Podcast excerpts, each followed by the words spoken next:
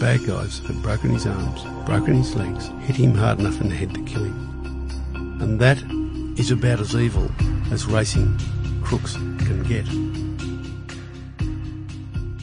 I'm Andrew Rule, and apart from everything else, I'm the author of the new Winx authorised biography, which is flying off bookshelves around the nation. Don't miss out. There have been many racing scandals, but I believe that the worst three scandals in my lifetime were the nobbling of Big Philou in the 1969 Melbourne Cup, the death of a trainer called George Brown after an aborted ring-in attempt in Queensland in early 1984, and possibly linked to that, the famous fine cotton ring-in at Eagle Farm, also in Brisbane, later that same year, 1984. Let's start with Big Philou. Big Philou was a very good stayer. He'd won the 1969 Caulfield Cup on protest after Roy Higgins, his jockey, had appealed against interference by the winner. But that was nothing compared with the stir when the warning siren sounded at Flemington just after two o'clock on Melbourne Cup Day. It was just 39 minutes before the Cup was due to be run. The siren sounded. Stewards had found the favourite, Big Philou, scouring badly, meaning he was scouring wet manure in the back of his stall. He was very, very sick. And the horse had to be immediately withdrawn from the race, which of course threw the betting markets into turmoil. It was a great result for bookies because all those people who had backed Big Philou all up, as they say in the bookmaking trade, would automatically lose their money and it would put many millions of dollars in the bookmakers' bags. Meanwhile, another horse would win the race, and it would mean that whoever backed the other horse, Rain Lover, would win plenty. This was one of the greatest scandals in 30 years at the time. It turned out that a former strapper at Bart Cummings stable, Cummings trained Big Philou, a former strapper called Leslie Lewis, was suspected of involvement in the nobbling. This horse, Big Philou, had been nobbled with a purgative by someone close to him, and the suspicion fell on this guy, Les Lewis, who had gone off to New Zealand soon after the races and stayed there, but was later deported from New Zealand back to Australia, where there was an inquiry held. He was charged with nobbling Big Philou, but he beat the rap. He was later acquitted because there was no firm evidence and because probably Les Lewis told a pack of lies. Interestingly, those who investigated this found out a very strange thing about Les Lewis. Now, this was a time when interstate phone calls were expensive and relatively rare. You had to book your call through an operator, and it cost plenty of money. A poor battling strapper like Les Lewis would not normally be making interstate phone calls, but he had. He had made reverse charge calls to a bookmaker's office in Sydney. That is very interesting. What they discussed on those reverse charge calls, we'll never be sure. But these calls ceased just before the Melbourne Cup was run, just before Big Philou was nobbled, and just before Les Lewis flew the coop to New Zealand. Interesting confluence of events. There is something known about that case which has never really been revealed, and that is that Bart Cummings always blamed one Sydney bookmaker for nobbling his horse Big Philou. And the following year, Bart had an excellent mare called Leilani. And Leilani was owned by Andrew Peacock, and she was an extremely gifted racehorse. And on this occasion, Bart was at the races, and a prominent Sydney bookmaker approached him. And the bookmaker knew that Bart blamed him over Big Philou, but he thought that it had all blown over. And he said, What do you got for me? You got any information? You know, can you help me out? And Bart said to him, Oh, yeah, I can. He said, Leilani, she's favourite in this, but she can't win. She just can't do it. She's not up to it. She needs the run. And the bookmaker said, Thank you very much. And he went back and he wound out the price a little bit, and all the money flooded onto Leilani. And then Leilani proceeded to win easily. And this made the bookmaker very sad because he'd lost lots and lots of money, whereas he thought he was going to make lots and lots of money. And he approached Bart Cummings later and he said, What was that for? And Bart just said, Big Philou. True story, told to me by the bookmaker's son. That story is vaguely amusing because in the end it involved only money and a sick racehorse. What's not remotely funny is the story of the death of George Brown. George Brown was a natural and gifted horseman. He came from outback Queensland, where he was born in the 1940s. His father was a digger who'd fought in the Middle East and then in New Guinea, and later had bought a cattle station after the war. George was the youngest of a fairly large family.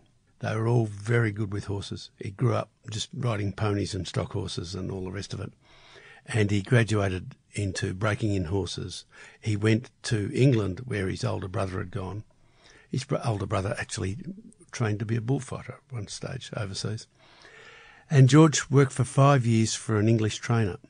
And he rode horses that were owned by famous Hollywood stars and I think possibly the Queen and others. And he rode as a steeplechase jockey and he eventually got too big to be a jockey and he came back to Australia and he set up as a trainer. And although he was an extremely good horseman, George Brown was not extremely good at running the financial side of a stable, which is often the way. And he was a small time trainer with small time clients and he got small time results with small time horses. And he scrabbled along, he got married, he had children, he did the best he could. And then in about 1983, people noticed that George was no longer wearing his funny old musty suits that had mothballs in them, that George was wearing new suits and new shoes. But he looked more prosperous, but he also looked more worried. And he'd lost weight, and he looked thin, and he looked depressed. And putting two and two together later on, you'd wonder whether somebody was putting pressure on George to do bad things in racing. Perhaps he'd fallen in with thieves, standover men, and gangsters. Perhaps they were standing over him to do the sort of things they wanted done so they could run ring ins and nobble horses and all that sort of stuff. And around this time in 1983, the early 80s, Queensland racing, particularly Brisbane racing, stunk to high heaven southern bookmakers realised that when certain people backed certain horses in Queensland, they never lost. And it got that way that those wise bookmakers would reduce the bets of those people to a quarter because they didn't want to take their bets, because they knew something was sus and something was going on and it was going to be uh, illegal and illicit, but they weren't sure exactly what it was. But the rumours were around. At the same time, friends and family of George Brown realised that he was a man under pressure. It was getting worse for him. He would get strange phone calls. He looked haunted. And the day came in March 1984 when George is due to go north from Sydney to Brisbane to run a filly called Risley at Doomben. Risley was a fairly undistinguished filly. She'd had a couple of starts the previous year and not run very well. So it was natural that when she was entered at Doomben, she would start at odds of around 14 to 1 because that was fairly accurate odds of her chances. Very attractive odds if you thought she would win. Or if you thought another horse pretending to be Risley would win. And it would appear that these unknown gangsters and uh, manipulators, evil people, were standing over George Brown to switch in another horse.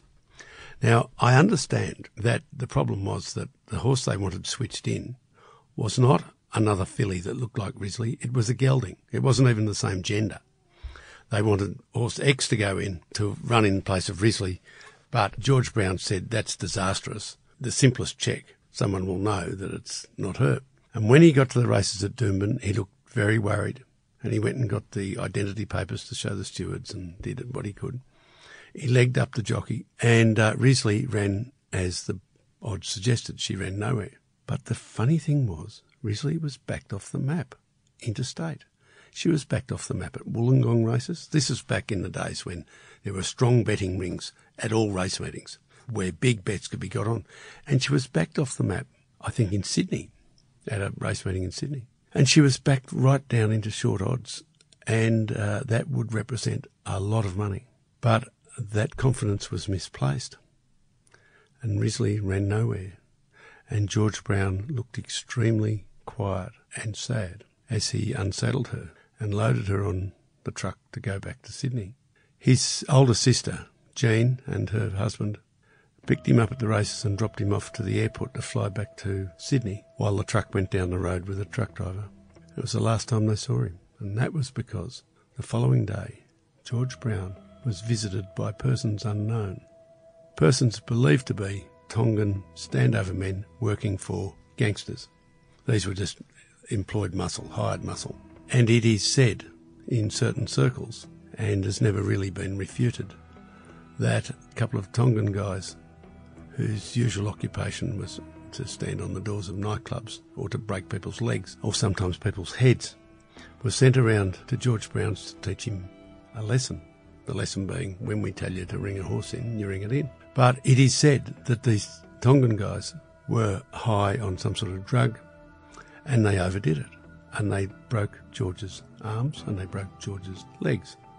But then they hit him too hard and uh, possibly he died then and there because no one saw exactly what happened to George at his uh, stables or in his flat. What did happen was that early next day, an alert motorist saw a fire up at the Bulli Pass, well out of Sydney, and there was a car on fire beside the freeway. And I think it's the Bulli bypass. And police and fire brigades were called and they put the fire out and they found inside the car the burnt remains of George Brown. The bad guys had broken his arms, broken his legs, hit him hard enough in the head to kill him, and then taken the body all the way up to this uh, country place beside the freeway in his own car, obviously with another car following, so they could get away, and then they'd set fire to it. And that is about as evil as racing crooks can get. But amazingly, that mystery of George Brown's death was never solved. It's possible that the corrupt New South Wales police at the time weren't trying. It's possible that corrupt police might have been uh, going slow or sitting on their hands because there was influence pulling strings from above. All these things are possible. It's a sad and terrible story, but it's not really finished because five months later, in late 1984, there was a far more famous scandal. That, of course, is the fine cotton scandal. It also happened in Brisbane. It also involved a widespread network of plungers and betting, very similar to the Risley case. Fine Cotton was a useless country nag. He was not much good. He'd been picked up around the picnic circuit for a few hundred dollars, but he was a distinctive looking animal, and some smarties had bought another horse, a much better performed horse that looked like fine cotton. And the idea was they would pull a ring in and they would substitute the good horse for fine cotton and they would back it off the map in Brisbane and they'd all go home with the money. What's often forgotten in this fine cotton case is that it involved three horses. The original ring in was a horse called Dashing Solitaire. Now, Dashing Solitaire looked like fine cotton. He had some chance of being rung in because he actually looked similar. But as often happens with horses, things go wrong. And what happened late in the piece with this scheme, a dashing solitaire was in a, a paddock on the edge of Brisbane, and some kangaroos had jumped out of the bush and frightened him, and he ran through a fence and cut himself too badly to be able to run in the race. But when the patsy horse trainer who was fronting as a patsy for the bad guys, this uh, horse trainer was called Hayden Haitana. Hayden Haitana rang the bad guys and said, listen, I've got bad news. Um, the horse has hurt himself. The good horse has hurt himself. Dashing Solitaire.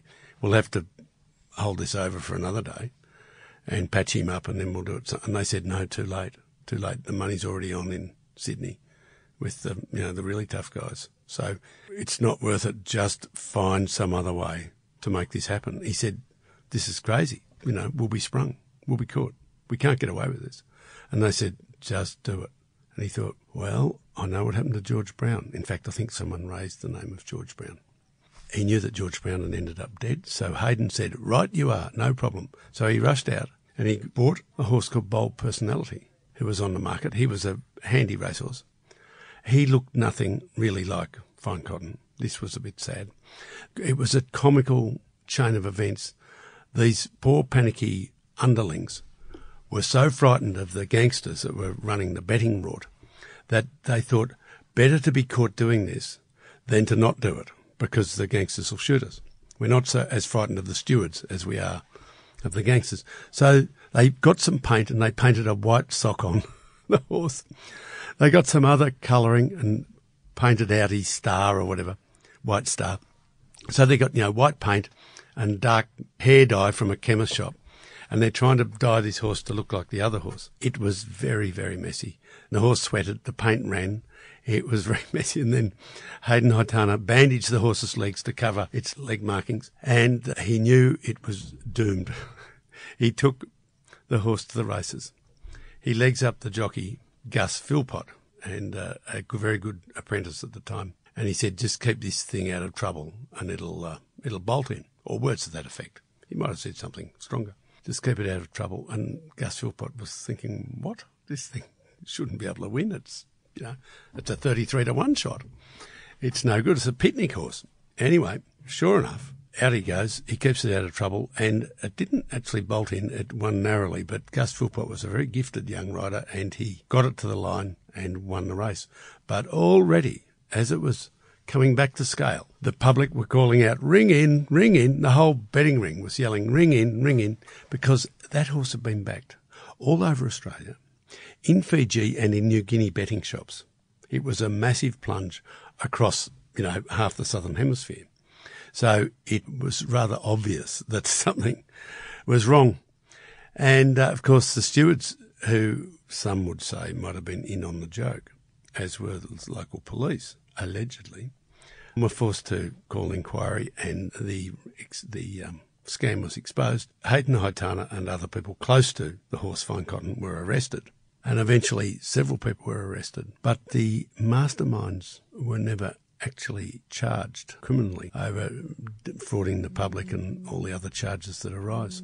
But in the subsequent inquiry, it was found that Sydney bookmakers Bill and Robbie Waterhouse had prior knowledge of the ring-in. Now, the stewards did not find that Bill and Robbie Waterhouse and others had actually conceived of this plan, only that they had prior knowledge, that they'd heard that there was a betting coup in the offing and they backed it. Interestingly, a um, Catholic priest that was associated with the Waterhouse family had um, turned up at the races and backed the horse, as did many other people associated with the family, which is um, just one of those mysteries, really. That really sums up the worst of racing scandals in this country's history. There's nothing good or funny about any of them. But next week, we'll take a look at the lighter side of racing. We'll look at the scallywags.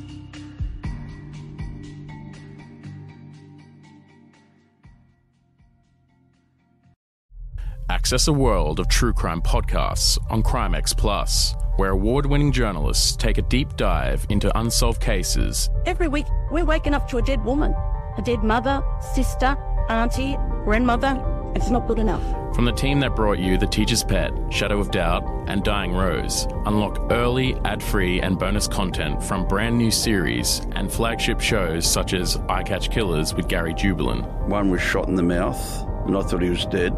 Another one been shot with a shotgun, and I got the overspray. Search for Crimex Plus on Apple Podcasts to start digging deep into the world of true crime.